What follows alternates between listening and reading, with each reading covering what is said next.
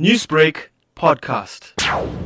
Well, I think the spike in incidents um, that was reported during the past month is a huge cause of concern. And therefore, it's very important that all role players should come on board to deal with it.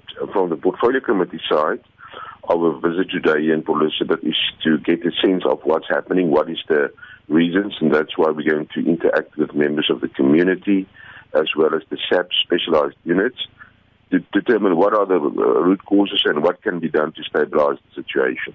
Because it's quite important that law enforcement must be stabilized in those areas. Mr. Beukman, calls are often made to community members to assist law enforcement and provide information about these wrongdoings, but often their safety gets compromised when this happens. So, what is the portfolio committee's stance on this protection of citizens? Well, it's quite important that the um, community works with the South African Police Service.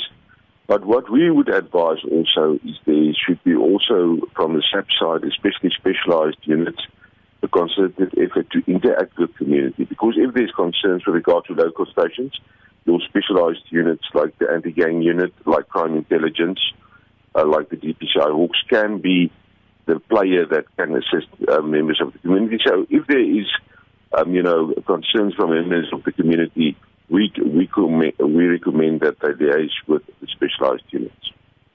And also, recently, anti gang units were launched in Cape Town. Can you describe the effectiveness and success of these units, and can they maybe be launched also in the Eastern Cape? Yes, there is, of course, an anti gang capacity within the Eastern Cape, within the Nelson Mandela Metropole, but the anti-gang unit um, that was established recently the Western Cape is really dealing with the core issues, creating uh, the necessary professional capacity to deal with the uniqueness of gang violence. And we believe that giving them the necessary capacity and also in terms of vehicles and specialized equipment, they will be able to deal, deal with more effectively. We have seen in the Western Cape since the establishment of the unit, a lot of arrest, a lot of confiscation of illegal firearms, but very importantly, good cooperation and good information coming from the community that assist the gang unit in uh, effecting its duties. Just a final question, Mr. Beukman. We are now into the festive season, and I'm sure that these criminal activities will continue and maybe even increase. So, with all that said, what is the portfolio committee or what's on the agenda of the portfolio committee as we uh, enter December and uh, the beginning of January?